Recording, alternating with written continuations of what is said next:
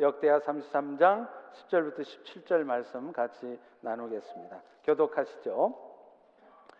여호와께서 문하세와 그의 백성에게 이르셨으나 그들이 듣지 아니하므로 여호와께서 아수르 왕의 군대 지휘관들이 와서 치게 하심에 그들이 문하세를 사로잡고 쇠사슬로 결박하여 바벨론으로 끌고 간지라 그가 환란을 당하여 그의 하나님 여호와께 간구하고 그의 조상들의 하나님 앞에 크게 겸손하여 기도하였으므로 하나님이 그의 기도를 받으시며 그의 간구를 들으시사 그가 예루살렘에 돌아와서 다시 왕 위에 앉게 하심에 문하세가 그제서야 여호와께서 하나님이신 줄을 알았더라. 그 후에 다윗성 밖 기온 서쪽 골짜기 안에 외성을 쌓되 어문어기까지 이르러 오배를 둘러 매우 높이 쌓고 또 유다 모든 견고한 성읍에 군대 지휘관을 두며 이방신들과 여호와의 전에 우상을 제거하며 여호와의 전을 건축한 사내와 예루살렘에 쌓은 모든 제단들을 다 성 밖에 던지고 여호와의 제단을 보수하고 화목제와 감사제를 그 제단 위에 드리고 유다를 명령하여 이스라엘 하나님 여호와를 섬기라 하매 백성이 그의 하나님 여호와께만 제사를 드렸으나 아직도 산당에서 제사를 드렸더라. 아멘. 여러분은 화투의 세계를 아십니까? 여러분들처럼 저 역시도 어, 화투를 돈벌이 수단으로 삼거나 하지 않았고 또 어, 화투를 자주 쳐보지도 않아서 잘 모릅니다. 그런데 이 화투의 세계 전설처럼 내려오는 격언이 하나 있다고 합니다. 신발 신을 때 보자 라는 말입니다. 이게 지금 무슨 말인가 싶으실 텐데 이 말이 무슨 뜻이냐면요. 아무리 초반에 화투가 잘 돼도 결국 화투판이 다 끝나고 신발 신을 때 돈 가져가는 사람이 진짜 이기는 것이다 라는 뜻이랍니다. 그런데 사실은 오늘날 우리 인생이 그렇습니다. 아무리 초반에 좋아도 결국 마지막이 좋지 않으면 그 인생은 의미가 없어지는 것입니다. 그런데 반대로요. 처음 시작은 참 별 볼 일이 없었지만 심지어는 잘못된 인생이었지만 그래도 마지막이 아름답게 마무리된다면 그 인생은 의미 있는 인생이 되는 것입니다. 물론 처음 시작부터 끝까지 일관되게 좋은 인생을 산다면 그것처럼 좋은 일은 없겠지요. 오늘 2018년 한 해를 마무리하면서 비록 한 해를 시작할 때는 여러분의 삶이 별 볼 일 없는 것 같았을지라도 심지어는 뭔가 빗나간 채로 삶을 시작하였을지라도 한 해가 끝나는 지금 이 시점에서는 잘 마무리되어지는 한 해가 되기를 간절히 소망합니다.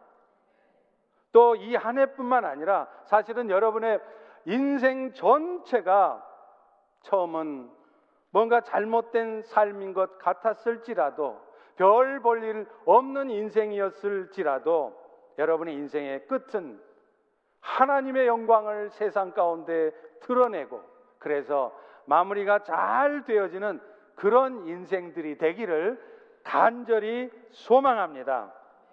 그런 의미에서 오늘 본문의 이야기는 우리 인생의 마무리가 도대체 어떻게 되어야 하며 또 그렇게 되도록 하기 위해서 우리 주님께서는 여러분의 삶에 어떤 일들을 일으키시는지 그리고 그런 주님의 역사하심 앞에서 우리는 어떤 반응을 보여야 하는지를 말해 줍니다.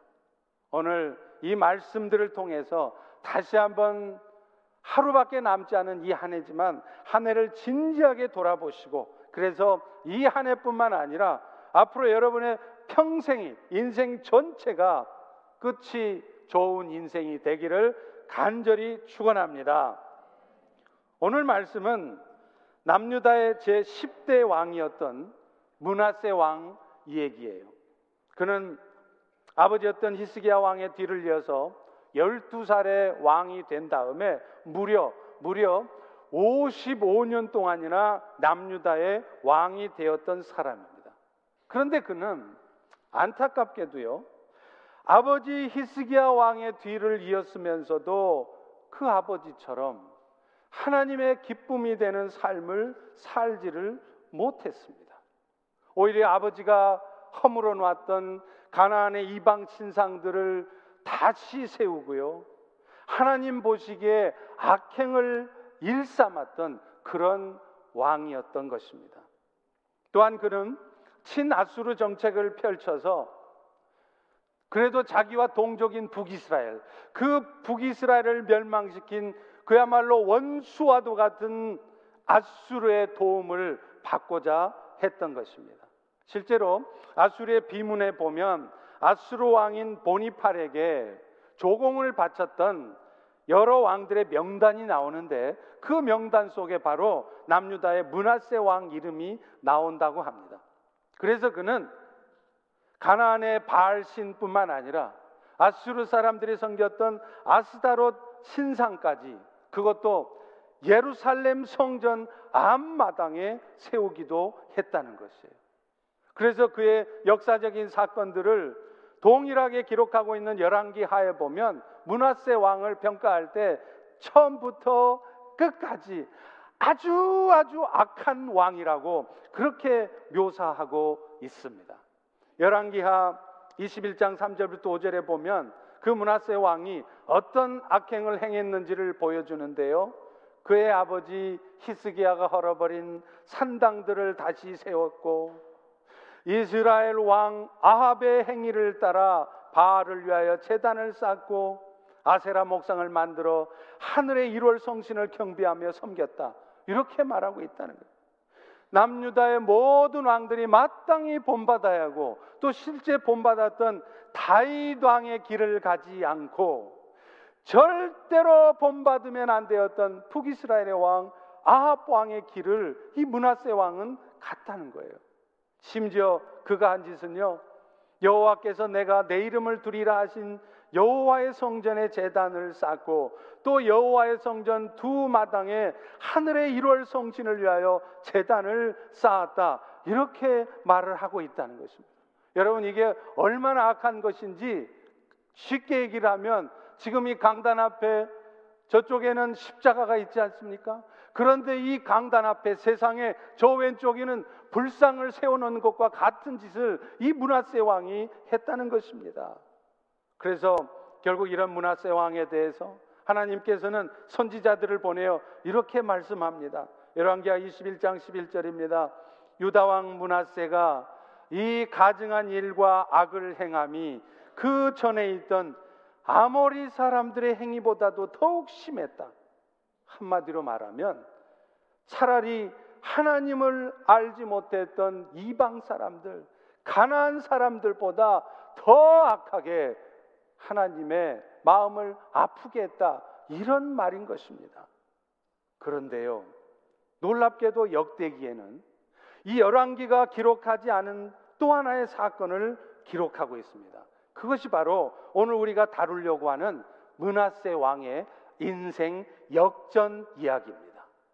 이 이야기는 무슨 가난했던 사람이 갑자기 부자 되고 뭐 그런 인생 역전을 말하는 것이 아니라 하나님 앞에 그렇게 악한 사람이었던 사람이 그래서 세상 사람 다 몰라도 저 인간만큼은 절대로 회복될 수 없다. 절대로 바뀔 수 없다라고 말했던 그 사람이 하나님의 사람으로 바뀌어지는 그래서 하나님 앞에 선정을 펼치는 그야말로 끝이 좋은 사람이 되는 그런 일이 있었다는 것입니다.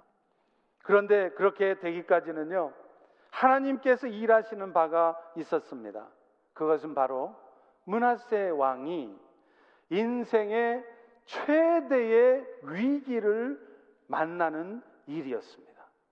그 위기는 말할 것도 없이 그 자신이 초래한 위기였습니다. 그러니까 그런 인생의 위기를 맞은 것을 누구 다른 사람 탓할 게 아닌 거예요. 자기 자신이 하나님 앞에 잘못된 삶을 살았기 때문에 겪게 된 위기였던 것입니다.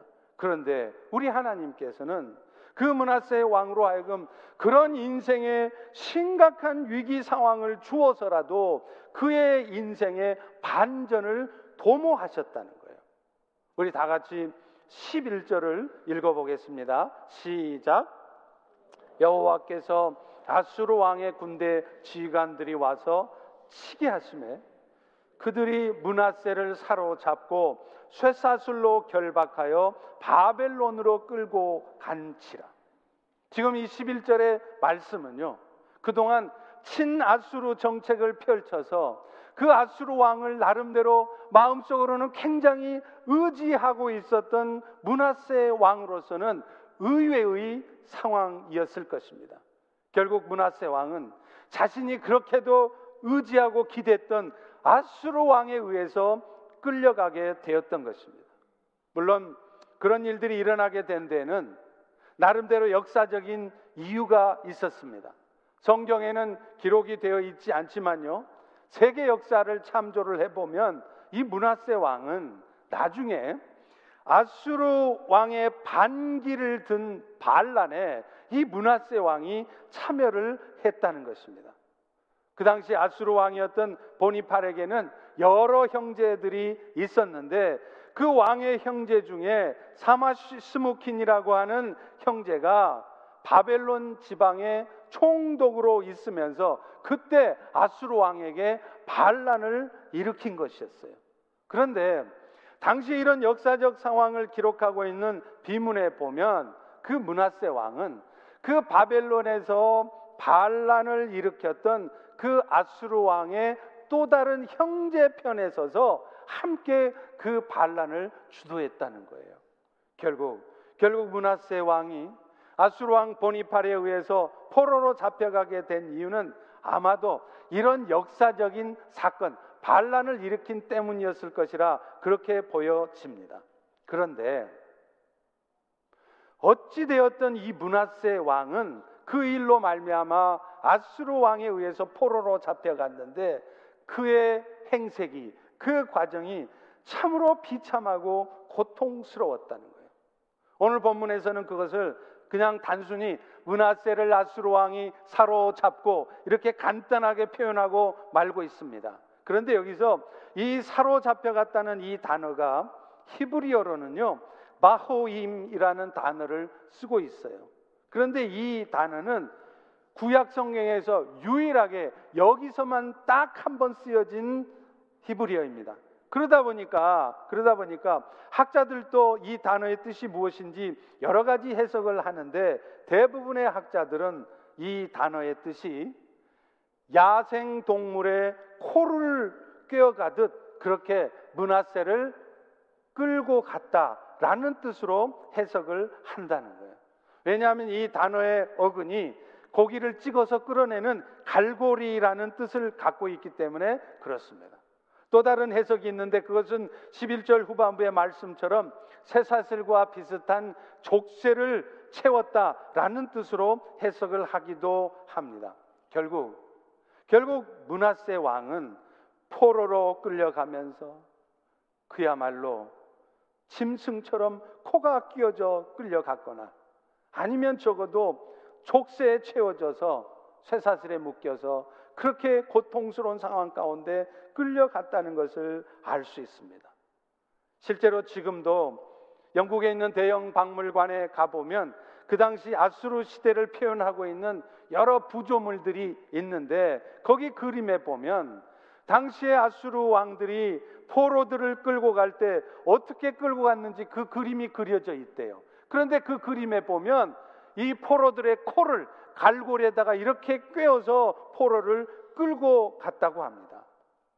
어찌되었던 문하세 왕은 바벨론에 끌려가면서 고통스러운 상황을 맛보았고 또 그곳에서도 참으로 견디기 힘든 포로 생활을 할 수밖에 없었다는 것입니다. 그런데 그런데 사실 하나님께서는요. 처음부터 이 문하스 왕에게 그런 고통스러운 상황들이 있게 하시지는 않았다는 것입니다. 오늘 본문 10절에 보시면 여호와께서 문하세와 그의 백성에게 이르셨으나 그들이 듣지 아니함으로 이렇게 말하고 있어요. 다시 말하면 이 말이 무슨 말이냐면 하나님께서는 그냥 어느 날 갑자기 문하세 왕에게 고통스러운 일이 발생하도록 하신 것이 아니라는 것입니다. 그런 일들이 문하세한테 생기기 전에 하나님은 꾸준히 선지자들을 보내셔서 그에게 하나님의 말씀을 듣게 하셨다는 거예요. 문하세야, 네가 네 아버지 히스기야 왕을 본받지 않고 그렇게 나를 떠나서 이방 신을 섬기고 악행을 일삼으면 안 돼. 그것은 내가 정말로 기뻐하시지 않는 일이란다. 너 왜 그렇게 하고 있니? 계속해서 말씀하시고 경고하셨다는 거예요. 문하세야. 너 계속 그렇게 살면 큰일 난다. 제발 돌아서라. 그런데 그는 하나님의 말씀을 듣지 않았습니다. 사실 오늘날 우리의 삶에도 마찬가지예요. 하나님은 종종 우리의 삶이 잘못된 방향으로 가고 있으면 내 삶이 지금 잘못된 방향이라는 것을 깨닫도록 하기 위해서 징계를 내리시기도 합니다. 생각지도 못한 일이 생기기도 하고 참으로 견디기 힘들고 해결할 수 없는 감당할 수 없는 일이 터지기도 한다는 거예요. 그런데 그게 다 여러분이 미워서 그런 것이 아니라 여러분의 아픔과 고통을 몰라서 그런 것이 아니라 그런 일들을 통해서 여러분들의 삶이 하나님을 향한 올바른 삶이 되어지도록 하기 위하라는 거예요. 그런데 그런데 하나님은 그런 일조차도 그런 일이 벌어지기 전에 반드시 먼저 말씀을 하신다는 거예요. 오늘처럼 주일 예배 선포되는 하나님의 말씀을 통해서건 아니면 여러분들이 하는 성경 공부 가운데 또 아니면 여러분이 찬양할 때 그 찬양의 가사 속에서 아니면 기도하는 가운데 성령 하나님의 음성을 통하여서 우리에게 말씀하시든지 아니면 심지어요 우연히 누군가가 툭 던지는 그런 한마디의 말을 통해서도 우리에게 말씀하신다는 거예요. 그런데 문제는 문제는 우리의 교만과 고집입니다. 영적인 무지입니다. 깨우치지 못하는 것입니다. 그래서 계속해서 내 생각 가운데 고집을 피우고 내가 세상 살아오면서 경험했던 것들, 내가 아는 지식들, 신앙적인 그런 경험들, 그런 것들을 가지고 하나님이 말씀하시는 것을 새겨 듣지를 않는다는 거예요. 여러분, 솔로몬 왕이 그랬지 않습니까?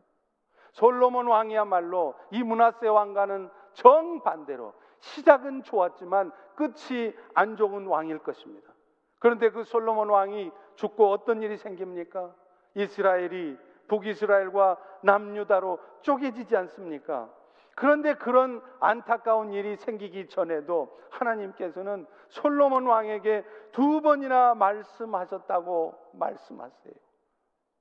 열왕기상 11장 9절 10절에 보면 여호와께서 일찍이 두 번이나 그에게 나타나시고 이 일에 대하여 명령하자. 제발 내 말 좀 들어라. 명령하자 다른 신을 따르지 말라 하셨으나 그가 여호와의 명령을 지키지 않았으므로 이렇게 말한다는 거예요. 결국 솔로몬이 시작은 좋았지만 끝이 안 좋은 왕이 된 이유가 그렇게도 큰 아픔을 겪게 된 이유가 하나님의 경고를 듣지 않았기 때문이라는 거예요. 두 번이나 계속해서 말씀하셨지만 여전히 끝까지 자기 고집대로 자기 생각대로 가다가 남 탓하고 상황 탓하면서 상황이 이러니까 내가 그렇다라고 말하면서 자신은 계속해서 그 어둠의 삶을 고집하다가 그렇게 된 것이라는 거예요. 오늘날 우리도 종종 그렇지 않습니까? 하나님은 분명히 우리의 잘못된 삶을 깨우쳐 주기 위해 하나님의 말씀을 들려주지만 우리는 그 말씀에 귀를 기울이지 않습니다. 들어도 그냥 흘려버립니다. 오늘 이렇게 주일 예배 때 하나님의 말씀이 선포되어도 하나님의 말씀 듣는 일에는 집중하지 않고 주보를 쳐다보고 간지를 쳐다보고 머릿속으로는 딴 생각을 하면서 또 하나님의 말씀을 들어도 그것은 나하고 상관없는 것이야. 나는 그렇지 않아. 마치 다른 사람 얘기 듣는 것처럼 그렇게 듣고 만다는 것입니다. 그러니 여전히 결국에는 자기의 생각대로 자기의 고집대로 가다가 결국 결국 아픔을 겪고 나서야 큰 일을 겪고 나서야 그제서야 깨닫는 어리석음이 우리 모두에게 있다는 것입니다. 오늘 여러분은 지금 어떻습니까? 어찌 되었던 문하세는 그런 아픔을 겪게 되었지만 결국은 그 아픔을 통해서 인생 역전을 이루게 되었습니다. 왜냐하면 그런 고난을 겪고 나서야 코가 끼어지고 그야말로 족쇄에 채워지고 나서야 아무데도 마음대로 갈 수 없는 상황이 되고 나서야 비로소 그는 깨달은 것이 있었기 때문입니다. 12절의 말씀을 우리 같이 한번 읽겠습니다. 시작.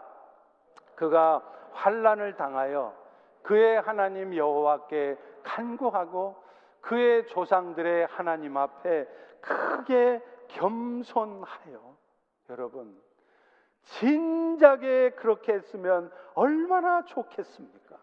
그런데 안타깝게도 문하세나 우리나 참으로 어리석습니다. 그 사달을 겪고 나서야 비로소 겸손해져서 비로소 자신을 낮추고 깨닫는 것입니다. 그래서 겸손하게 하나님 앞에 간구하게 되는 것입니다. 그러나 그렇게 해서라도 그 결과 문하세는 시작은 대단히 안 좋은 왕이었지만 그래도 끝이라도 좋은 인생이 된 것입니다. 그래서 여러분 고난이 유익이란 말씀이 있는 것입니다. 고린도후서 7장 10절에도 이렇게 말씀하시지 않습니까? 하나님의 뜻대로 하는 근심은 후회할 것이 없는 구원에 이르게 하는 회개를 이루는 것이요 세상 근심은 사망을 이루는 것이라. 여러분, 지금도 세상 사람들은 늘 근심하고 살아요. 하여튼 걱정도 팔자예요. 아무것도 아닌 일 가지고 걱정하고 근심하고 다들 그렇게 살아갑니다. 그런데 그 세상 사람들이 하는 근심은 그들로 하여금 결국에는 사망으로 몰아넣는 것입니다. 밤새도록 근심한다고 답이 나오는 것도 아니고 그 근심 때문에 결국 육신의 병을 얻고 그래서 영적으로나 육적으로나 죽음에 이르게 할 뿐인 것입니다. 그러나 우리 하나님의 자녀된 자들에게 있어서는 모든 우리가 하게 되는 근심거리가 출발부터가 하나님의 뜻대로 하게 된 근심이라는 것입니다. 내가 생각할 때는 내 인생에는 절대로 이런 일은 일어나서는 안 되는 일 같지만 또 그 일 때문에 내가 대단히 마음이 불평스럽고 억울하기 짝이 없지만 그 일을 내가 어떻게 해결할까 참으로 앞일이 갑갑하고 답답하고 두렵기 짝이 없지만 우리가 먼저 기억해야 될 것이 있습니다. 그것은 그런 근심거리들이 내 인생에 지금 도착해 있는 이유는 살다 보니까 어찌하다 보니까 우연히 생긴 것이 아니라 우리 하나님께서 치밀하신 계획 가운데 우리 인생에 있게 하신 겪게 하신 근심거리라는 것입니다. 그리고 무엇보다도 그 근심거리는 지금은 대단히 속상하고 지금은 대단히 힘들고 어렵지만 결국에는 그 근심거리가 우리로 하여금 회개하게 만들고 그래서 예수를 믿어도 말로만 예수를 믿어서 실제로는 예수 안 믿었던 사람이 영원히 구원되어지며 또 그 영혼이 잘 되게 하시는 것입니다. 세상에서는 망하지만 그 영혼은 흥하게 하는 일인 것이죠. 그래서 여러분 고린도후서 7장 11절에도 이런 말씀을 합니다. 보라 하나님의 뜻대로 하게 된 근심이 너희로 얼마나 간절하게 하며 얼마나 변증하게 하며 얼마나 분하게 하며 얼마나 두렵게 하며 얼마나 사모하게 하며 얼마나 열심히 있게 하고 얼마나 벌하게 하였는가 너희가 그 일에 대하여 그 일 때문에 일체 너희 자신의 깨끗함을 나타내게 되었다. 이렇게 말씀한다는 거예요. 사랑하는 성도 여러분, 하나님이 다루시면요, 방법이 없습니다. 여러분, 이 세상에 우리 하나님의 고집을 꺾을 사람은 없습니다. 최씨 고집이요? 안 됩니다. 박씨 고집이요? 안 됩니다. 여러분이 아무리 여러분 마을에서 소문난 고집쟁이여도 우리 하나님께서 여러분을 향한 계획이 있으시면 그 하나님의 고집은 절대로 꺾지 못하십니다. 그야말로 계란으로 파헤치기예요. 그래서 이 세상에서 가장 지혜로운 사람이 누구냐? 하루라도 빨리 하나님 앞에 엎어지는 사람이에요. 기분 나쁘다고, 속상하다고, 힘들다고, 어둠에 빠져 있는 것이 아니라 그럴수록 하나님 앞에 더 겸손하게 나를 낮추며 하나님의 도우심을 구하는 거예요. 성령 하나님의 역사하심을 기대하는 마음으로 나를 도와주십시오. 내가 부족한 자입니다. 내가 죄인입니다. 내가 잘못했습니다. 겸손하게 나를 낮춰야 된다는 거예요. 왜냐하면 결국 이 모든 일들이 우리를 회개하시려고 하게 하시려고 하시는 일들인데 우리를 돌아보라고 겪게 하신 일들인데 그 일들 앞에서 우리를 겸손하게 돌아보지는 않고 일이 풀려지기를 어떻게 기대할 수 있겠습니까? 그러나 기억해야 될 것은 결국에는 이런 일들을 다 겪고 나면 우리는 오늘 고린도후서 7장의 말씀처럼 하나님 나라에 대해서 더 간절한 마음을 분명히 갖게 될 것이라는 거예요.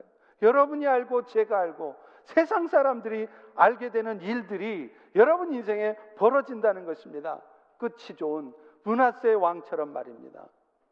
이전에는 예수를 믿어도요.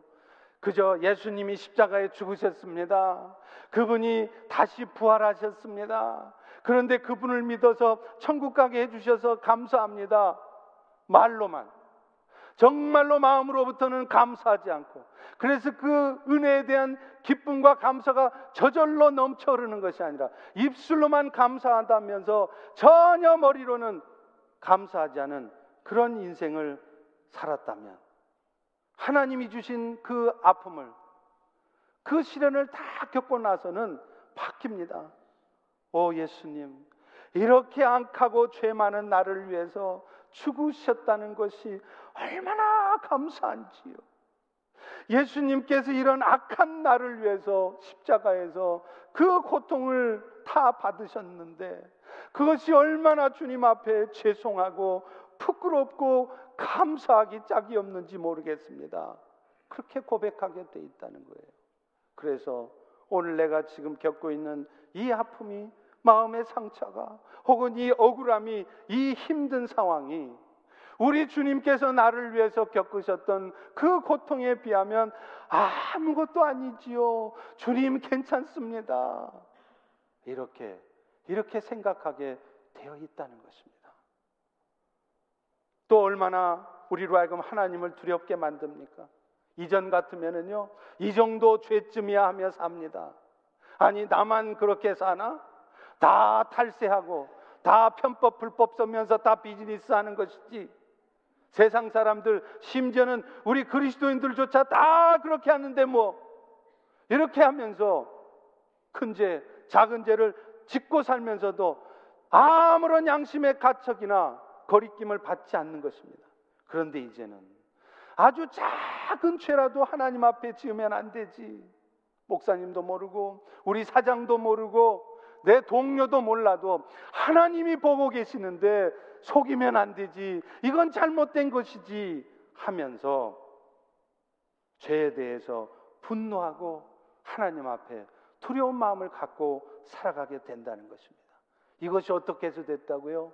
하루아침에 되는 것이 아니라 하나님의 뜻대로 하게 된 근심거리를 통과하게 될 때 이런 일들이 우리 인생에 있다는 겁니다. 그것뿐입니까?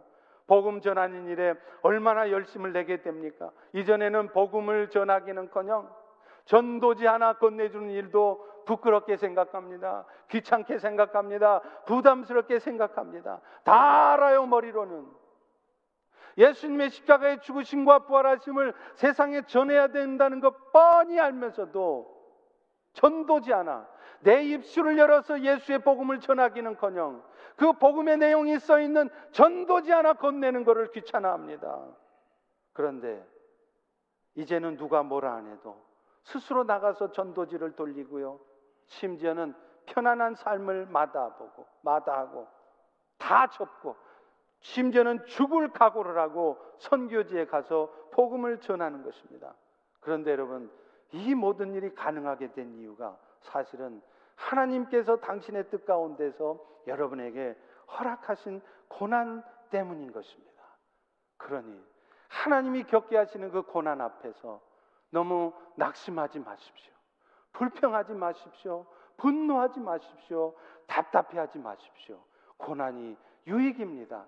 그 고난을 통과할 때 여러분들은 정말로 하나님 앞에 변화된 그래서 끝이 좋은 인생이 될 것입니다. 결국 문하세 왕도 그 회개를 한 후에 어떤 은혜를 입었습니까? 우리 다 같이 13절을 읽어보겠습니다. 시작.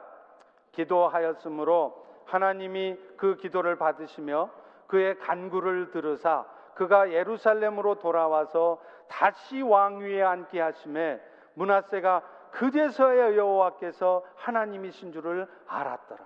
족쇄에 채워져서 포로로 잡혀갔던 문하세 왕이 다시 예루살렘으로 돌아왔는데 왕 위에 앉게 되었다는 거예요.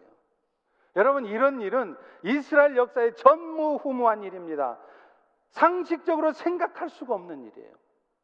족쇄 채워졌다가 코가 끼어져서 포로 생활하다가 풀려난 것만 해도 얼마나 감사합니까? 그런데 다시 왕위에 앉게 되다니요. 문하세 왕인들 이런 일이 자기 인생에 나타날 거라고 상상이나 했겠어요? 전혀 불가능한 일이 절대로 일어날 수 없다고 생각하는 일이 일어났습니다. 그런데 사실은 이 자체가 우리 하나님 여호와의 자비하심을 보여주시는 거라는 거예요. 생각해 보십시오. 문하세 왕은 가히 이스라엘 왕 중에 악한 왕 꼽으라면 1, 2위를 다투는 사람이에요.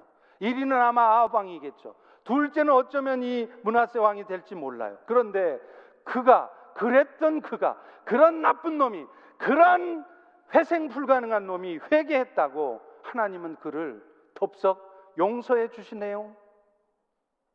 아마도 그 문하세가 눈물을 흘리며 회개의 기도를 드리는 모습을 주변에 문하세를 좀 아는 사람이 보고 있었다면 코웃음을 쳤을지도 모르겠어요. 저거 저거 저 악어의 눈물 아니야? 이런 식으로 이해했을 것 같습니다. 그만큼 문하세 왕은 악한 왕이었습니다. 도무지 회복 불가능한 사람이었습니다. 그런데 우리 하나님께서는 그런 악한 사람일지라도 도무지 가능성이 없는 사람일지라도 회개하면 회개하면 돌이키면 진심으로 회개하면 그 기도를 들으신다는 거예요. 그래서 그를 포로에서 돌아오게 하실 뿐만 아니라 다시 왕 위에 앉게 하신다는 것입니다. 이 은혜가 여러분에게도 있기를 축원합니다. 축원합니다. 오늘 우리의 삶에도 마찬가지. 중요한 것은 우리의 삶을 하나님께로 돌이키는 것입니다. 그러면 그분은 우리의 과거를 묻지 않으세요. 내가 얼마나 악한 자였는지 따지지 않으십니다. 그러니 우리는 여호와께로 돌아가야 합니다. 여호와께로 돌아가시기를 바랍니다. 여호와께로 돌아가시기를 축원합니다. 요한일서 1장 9절 10절에도 말씀하시잖아요. 만일 우리가 우리 죄를 자백하면 그는 미쁘시고 의로우셔서 우리 죄를 사하시고 우리를 모든 불의에서 깨끗하게 할 것이고 만일 우리가 범죄하지 아니하였다면 하나님을 거짓말하는 이로 만드는 것이고 그분의 말씀이 우리 속에 있지 않다는 증거니라. 이렇게 말씀해요.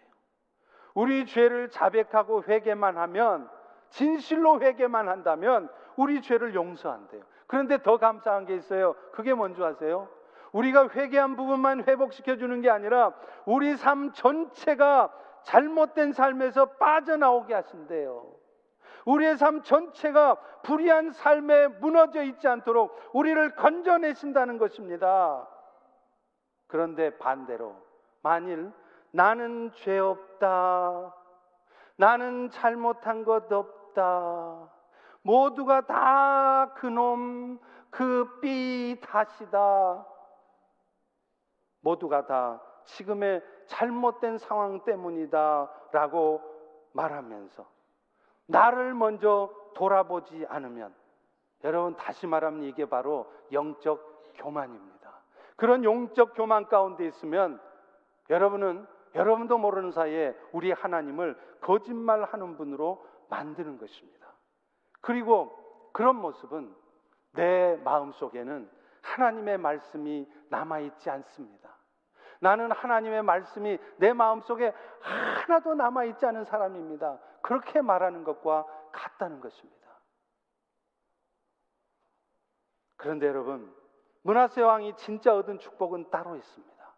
그가 포로에서 풀려나서 다시 왕위에 얹게 되었다. 그것도 축복된 일이죠. 근데 그게 전부가 아닙니다. 진짜 축복은 따로 있었어요. 그가 여호와를 알게 되었다는 거예요. 우리 다 같이 13절 후반부를 읽겠습니다. 문하세가부터 시작. 문하세가 그제서야 여호와께서 하나님이신 줄을 알았더라. 문하세의 지금 이런 깨달음은요. 마치 욥의 깨달음과 같습니다. 욥도 말로 다 할 수 없는 고통. 너무나도 억울한 일들 다 겪었잖아요. 그거 다 겪고 나니까 제일 나중에 욥기 제일 뒤에 42장 5절에 보면 욥이 뭐라고 고백합니까? 내가 지금까지는 죽게 대해서 귀로만 들었는데 이제는 눈으로 주님을 뵙습니다. 이렇게 말하지 않습니까? 문하세 왕도요. 이런 고난과 아픔을 겪기 전에는 하나님 그냥 가나안 땅에 있는 여러 신들 중에 하나로 생각한 거예요. 그러니 그가 예루살렘 성전 앞에다가 가나안의 신상을 세웠지 않겠습니까? 만약에 그가 여호와 하나님께서 정말로 만왕의 왕이고 만주의 주라는 사실을 분명하게 기억했더라면 그는 하나님 무서워서라도 그런지 못했을 거예요. 세상 사람들 아무도 모르고 다 세상 사람들 속일 수 있는 것 같아도 하나님이 얼마나 무서운 분인 줄을 알면 절대로 작은 거짓말 하나라도 할 수 없게 될 것입니다. 그런데 그런데 문하세가 문하세가 그런 여러 일들을 겪으면서 친정으로 하나님을 깊이 경험하고 난 것입니다. 그 사다를 겪고 나서야 비로소 여호와께서 만군의 하나님이시구나. 내 삶의 일부가 아니라 그분은 내 삶의 전부이시구나. 그걸 깨달은 것입니다. 그러니 그 삶의 모습이 바뀔 수밖에 그 결과 어떤 모습이 나옵니까? 이 모습들은 과거 문화세 모습에 상상할 수 없는 모습이었어요. 다음 절인 14절부터 17절의 모습이 바로 그 모습이고 사실 이 모습은 어쩌면 이 하늘을 하루 남긴 우리의 삶에도 나타나야 될 모습이고 우리도 회개를 통해서 회복해야 될 모습일 것입니다. 그는 먼저요. 왕으로서 자신이 해야 될 일을 돌아보게 됩니다. 14절입니다. 다윗성 기온 서쪽 골짜기 안에 외성을 쌓고 예루살렘 성은요 원래 외적의 침입에 약한 성이었어요. 왜냐하면 성이 한 겹이에요. 그런데 다른 견고한 성들은 두 겹으로 돼 있습니다. 그래서 히스기야 왕도 그가 한 일이 뭔지 아십니까? 다윗성에 외성을 둘러싼 거예요. 그런데 지금 문하세가 아버지의 뒤를 이어서 히스기야의 뒤를 이어서 그 아버지가 덜 쌓은 곳에 외성을 쌓은 것입니다. 결국 뭘 말합니까? 고난을 통해서 하나님과 깊은 교제 속에서 하나님이 어떤 분이신지를 깨달으니까 그가 영적인 것뿐만 아니라 실제적인 삶에서도 회복이 일어났다는 것을 의미하는 거예요. 여러분, 오늘날 우리 자녀들이, 여러분 형제들이, 여러분의 남편이나 아내가 취직도 않고 그저 놀고만 있을 때 여러분 마음이 많이 상하시죠. 그래서 너는 그렇게 공부까지 한 놈이 왜 취직도 않고 놀고만 있니? 빨리 나가서 돈 벌어라. 그렇게 여러분 재촉하고 있지 않습니까? 그런 여러분들의 자식의 부족함을 탐만하고 있지 않습니까? 여러분, 그러나 그들에게 있어서 가장 중요한 일은요, 지금 직장 구하는 일이 아닙니다. 가장 먼저, 가장 해야 될 중요한 일은 하나님을 만나는 일입니다. 그것이 근본적인 문제 해결 방법이에요. 그래서 그들이 정말로 주님을 깊이 만나잖아요. 그러면 성령께서 그들에게 깨닫게 해요. 아, 내가 이렇게 살면 안 되겠구나. 내가 나가서 막노동을 할지언정 내가 이렇게 살면 안 되겠구나. 그들 스스로가 자신이 무슨 일을 해야 되는지를 깨닫게 되는 것입니다. 그래서 신앙을 도피쳐 삼는 것이 아니라 자신의 현재 삶을 돌아보며 삶을 정상화 시키는 것입니다. 그러므로 여러분의 자녀들이 혹여 지금 정상적인 삶을 살지 못하고 있다면 물론 일차적인 책임은 그 자녀들에 있겠죠. 그러나 부모들인 여러분에게도 책임이 있습니다. 그저 돈 많이 벌어서 자식들 잘 가르치면 된다는 생각에 자녀들이 한참 신앙적으로 양육받아야 될 때 신앙생활은 뒷전이고 자녀들을 위해서 많이 간절히 기도해 줘야 될 때 기도는 하지 못하고 자녀들에게 신앙의 모범을 보여줘야 될 때 부모 자신들이 신앙생활에 모범을 보여주지 못한 바로 여러분들의 책임일 수 있다는 것입니다. 그러나 이제라도 늦지 않았습니다. 특별히 지금 이 시간 여러분 중에 아직 어린 자녀들을 둔 부모들이라면 이제라도 여러분 자신들이 자녀들에게 신앙의 모범을 보이시기를 바랍니다. 아이들에게만 성경 읽으라고 말하는 것이 아니라 여러분 자신들이 먼저 성경을 읽고 예배를 소중히 여기는 모습을 여러분 자녀들에게 보여주시기 바랍니다. 휴일만 되면 가족끼리 짐 싸서 어디 놀러 다니는 게 급급하는 것이 아니라 예배가 얼마나 소중한지. 그래서 애야, 예배는 소중하단다. 예배를 우리가 드려야 된단다. 그래서 연휴가 있어도 줄 예배를 마치고 여행을 가고 아무리 가고 싶은 곳이 있어도 예배 때문에 그것을 포기해야 되는 때가 있는 것을 아이들에게 보여주셔야 된다는 거예요. 자녀들을 위해서 간절한 마음으로 기도하는 자리를 지키시기 바랍니다. 또 여러분의 자녀들이 이미 장성한 상태라서 때가 늦었다라고 생각하신다면 아닙니다. 이제라도 여러분 주님 앞에 간절한 마음으로 그 자녀들의 신앙 회복을 위해서 기도하십시오. 그러나 먼저는 그렇게 우리 자녀들을 위해서 기도하지 못한 내 자신의 죄를 먼저 회개하면서 그렇게 자녀들을 위해서 기도하십시오. 그러면 주께서 여러분의 회개의 기도를 들으시고 여러분의 자녀들의 삶도 정상화 시켜 주실 것입니다. 또 있습니다. 15절입니다. 여호와의 전에 우상을 제거하며 예루살렘에 쌓은 모든 재단들을 다 성 밖에 던져버렸다는 거예요. 문하세 왕이 이전에는요 우상 단지를 끌어안고 살았던 사람이에요. 그런데 그 우상 단지를 다 던져버렸어요. 세상을 향한 욕심들, 명예에 대한 생각들 다 던져버렸어요. 돈에 대한 안타까운 그 미련들 다 던져버렸다는 거예요. 대신에 16절에 보십시오. 여호와의 재단을 보수하고 화목제와 감사제를 그 재단에 드렸다고 말합니다. 여러분 이것이 진정한 회개의 열매이고 우리 모두가 이 한 해를 보내는 이 마지막 순간에라도 회개를 통해서 이루어야 될 삶의 변화입니다. 이전에는 하나님과의 교제를 소홀히 하고 하나님과는 건성건성 만나던 사람들이 이제는 수시로 틈만 나면 기도의 자리에 나가고 하나님의 말씀 듣기를 즐겨하게 되는 것. 여러분 이것이 바로 이것이 바로 큰 고난을 통과하면서 하나님과 깊은 교제를 나눈 삶 사람들의 변화된 모습이에요. 또 감사제를 드린다고 말합니다.